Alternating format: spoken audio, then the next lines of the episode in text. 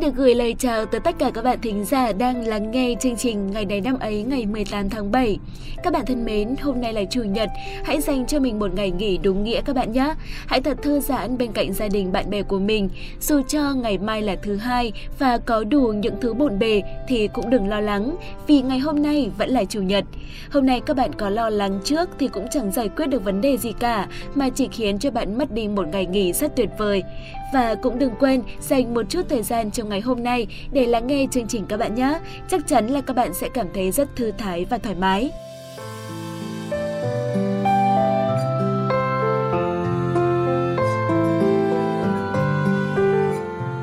Ngày 18 tháng 7 là ngày thứ 199 trong năm. Chúc tất cả các bạn thính giả có sinh nhật trong ngày hôm nay sẽ có một ngày thật nhiều niềm vui. Sinh nhật vào chủ nhật quả thực là rất hợp lòng người rồi đúng không nào? Chúng ta có thể suy nghĩ cả tuần cho sinh nhật và dồn sức vào cuối tuần để thực hiện. Nguyên cả ngày hôm nay là dành cho bạn, vì thế hãy tận hưởng hết mình bạn nhé! Bước sang tuổi mới, chúc bạn sẽ đạt được những gì bạn mong muốn, chúc cho mọi nỗ lực của bạn sẽ mang bạn đến đích. Chúc bạn sẽ luôn cảm nhận thấy những điều tươi đẹp của cuộc sống này, từ đó sống thật ấm áp và tử tế mỗi ngày, và rồi cuộc đời sẽ là những chuỗi ngày thật hạnh phúc.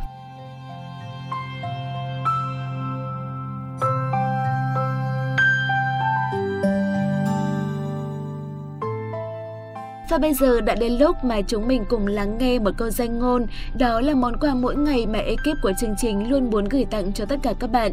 Câu danh ngôn của ngày hôm nay như sau. Có một sức mạnh sống và chết nơi miệng lưỡi của chúng ta. Một lời động viên khích lệ cho một người đang bế tắc có thể vực người ấy dậy, nhưng cũng lời nói có thể giết chết một người trong cơn tuyệt vọng. Bạn thân mến, lời nói thực sự là có một sức mạnh ghê gớm. Khi ta làm việc gì đó chưa được tốt, nhưng ta nhận được lời khen ngợi, động viên của người khác, ta sẽ không cảm thấy tuyệt vọng mà sẽ cố gắng để có thể làm tốt hơn. Thế nhưng, với một lời chê bai thôi thì cũng có thể khiến ta chùn bước và muốn bỏ cuộc. Ai trong chúng ta cũng vậy, đều có cảm xúc trước lời nói của mọi người khác về mình. Bởi vậy, trước khi nói điều gì đó với ai đó, mọi người hãy suy nghĩ xem lời nói đó có ý nghĩa gì hay có thể mang lại điều gì. Và để hiểu rõ hơn về điều này, hãy cùng lắng nghe một câu chuyện ngay sau đây. Một bầy ếch đi dạo trong rừng và có hai con bị rơi xuống cái hố sâu. Tất cả các con ếch còn lại trong bầy đều bu quanh miệng hố để kéo chúng lên. Nhưng khi thấy cái hố quá sâu, cả bầy liền nói với hai con ếch rằng chúng chỉ còn nước chết mà thôi.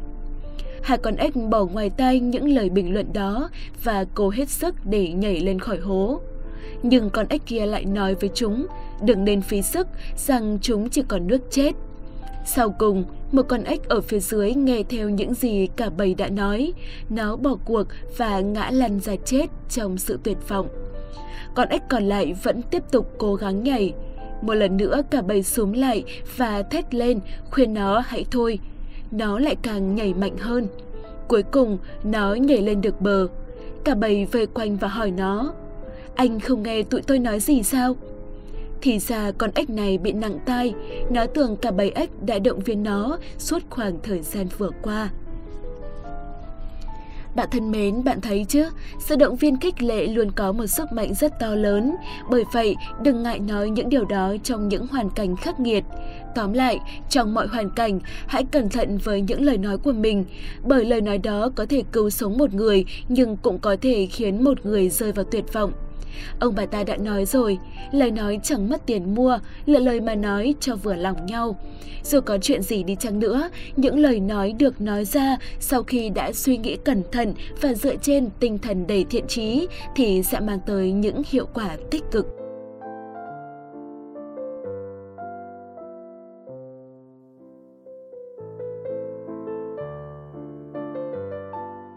Các bạn đã lắng nghe những câu chúc và món quà của ekip chúng mình gửi tặng rồi. Bây giờ sẽ là lúc để chúng ta cùng tìm hiểu xem ngày hôm nay của những năm về trước đã có những sự kiện quan trọng nào xảy ra.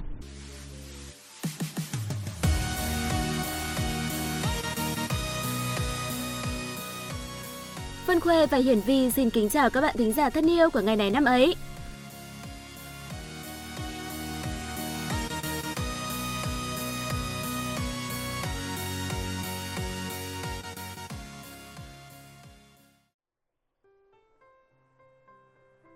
À, chả hiểu sao mà dạo này mặt Vi xấu quá Khuê ạ. Ừ, suốt ngày yêu với đương thì người ta gọi là nhân tình nổi loạn đấy còn gì. Ừ, có mà đầu bảo loạn ấy.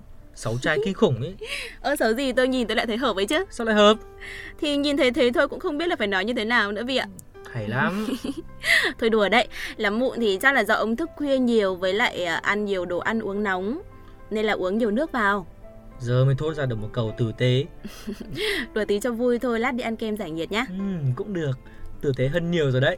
Bây giờ thì xin mời các bạn thính giả đến với ngày này năm ấy thôi nào.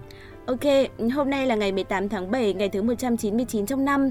Mở đầu chương trình hôm nay sẽ là một sự kiện duy nhất diễn ra tại Việt Nam.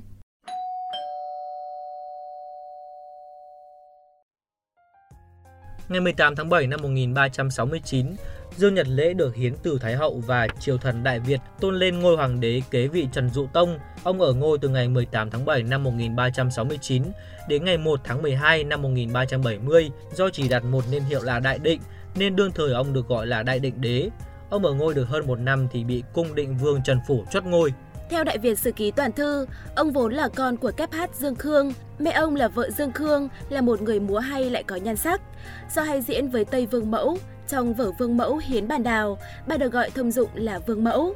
Khi ấy Vương Mẫu có mang thai ông nhưng đã bị Cung Túc Vương Trần Nguyên Dục, anh cùng mẹ của Trần Dụ Tông lấy làm vợ. Khi ông sinh ra, Cung Túc Vương nhận ông làm con mình và không rõ Dương Nhật Lễ sinh năm nào.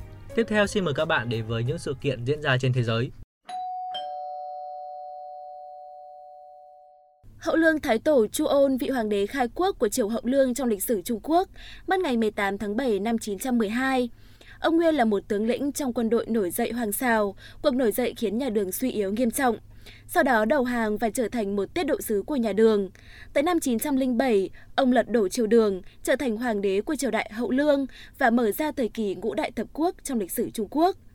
Chu Ôn trị vì cho tới năm 912 khi ông bị hoàng tử Chu Hữu Khuê sát hại.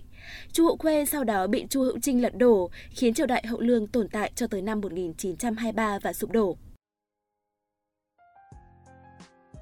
Ngày 18 tháng 7 năm 1918 là ngày sinh của cố Tổng thống Nam Phi Nelson Mandela. Ông là Tổng thống Nam Phi từ năm 1994 đến năm 1999 và là Tổng thống Nam Phi đầu tiên được bầu cử dân chủ theo phương thức phổ thông đầu phiếu. Trước khi trở thành Tổng thống, Mandela là nhà hoạt động chống chủ nghĩa phân biệt chủng tộc Apartheid. Vào năm 1962, ông bị bắt giữ và bị buộc tội phá hoại chính trị cùng các tội danh khác và bị tuyên án tù trung thân. Mandela đã trải qua 27 năm trong lao tù, phần lớn thời gian là tại đảo Robben, sau khi được trả tự do vào ngày 11 tháng 2 năm 1990, Mandela đã lãnh đạo đảng của ông trong cuộc thương nghị để tiến tới một nền dân chủ đa sắc tộc vào năm 1994. Trong nhiệm kỳ tổng thống của mình từ năm 1994 cho đến năm 1999, Mandela thường ưu tiên cho vấn đề hòa giải dân tộc. Tại Nam Phi, Mandela còn được biết tới với tên gọi là Madiba, một tước hiệu danh dự mà bộ lạc của ông thường trao cho những người già làng.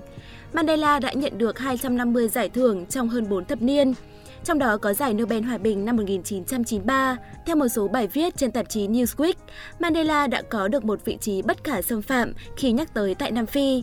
Ông là nhà giải phóng dân tộc, vị cứu tinh, là Washington hay Lincoln hòa là một. Tháng 11 năm 2009, Đại hội đồng Liên Hợp Quốc thông báo ngày sinh của Mandela, tức ngày 18 tháng 7, sẽ được gọi là ngày Mandela để ghi nhớ sự đóng góp của ông cho nền tự do trên thế giới. Mandela là tổng thống đắc cử lớn tuổi nhất của Nam Phi khi ông nhậm chức ở tuổi 75 vào năm 1994. Ông đã quyết định không cầm quyền nhiệm kỳ thứ hai và nghỉ hưu vào năm 1999.